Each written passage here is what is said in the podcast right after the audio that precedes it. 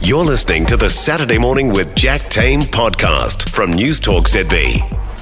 Been looking forward to this recipe all morning. It sounds so good. Our cook, Nici Wickes, is here with a caramel apple sultana and spice cake recipe. It's just perfect for autumn, I reckon. Oh, Jack, it is as good as it sounds. I can attest to that. Ah, it's just it's, It's that, fantastic. that time of year, eh? Like the um this time of year, uh, when apples are you know apples are pretty good, um, Yeah. and you're just looking for something that's kind of hearty but just got a little bit of an autumnal edge. Yeah, just kind of warming and lovely. And I mean, it just makes your whole house, it's worth it just to have the house smelling so Yeah. fantastic. It's sort of a mixture of vanilla and sugar and spices. It's absolutely amazing. And you're right, apples are really great eating at the moment.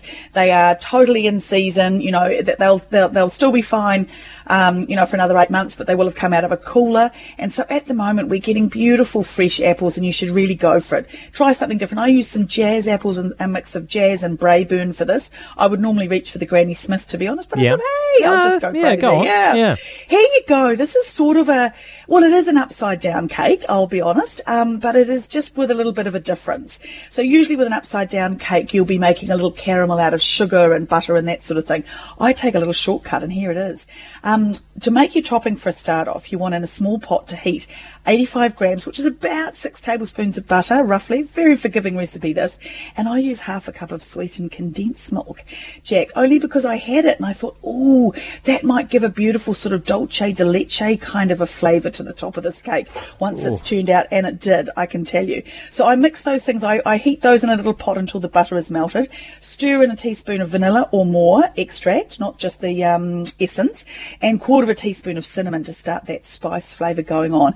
I use a mandolin, which is that really um, that sort of nasty little tool that you can easily cut yourself on to really thinly slice two apples. I peeled them first. You could cut them into like segments if you like, sort of quarter them and then and then halve the quarters. Um, but I just did it in t- little, very very thin little leaves of apples.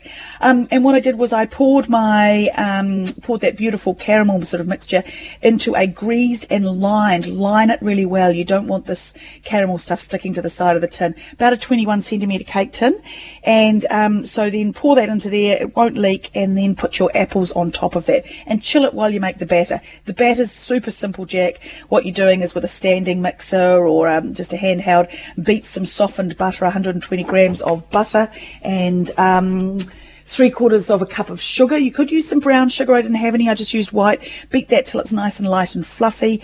Add in two eggs, one at a time, beating in between each one, and then add in some dry ingredients. And I've used one and a half cups of plain flour, one and a half teaspoons of baking powder, and I used a little half teaspoon of baking soda in here just to give it an extra lift. And here come the spices, Jack.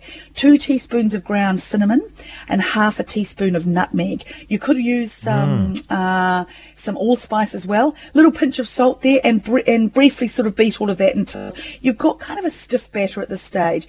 So then, with the beater still running, we add half a cup of sultanas. Yeah. And about six tablespoons of milk, um, and that'll give you a nicer, looser Okay. kind of a batter. Won't be Yeah. sloppy, but it'll just be kind of good dropping consistency. Yeah. Spoon that on top of your apples, bake it for 45 to 50 minutes.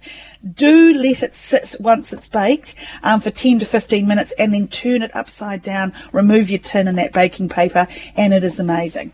Gave it to the neighbours last night. Neighbour texted me this morning and said, We loved it hot, but I covered it with tin foil overnight and I've just cut it. It's still soft.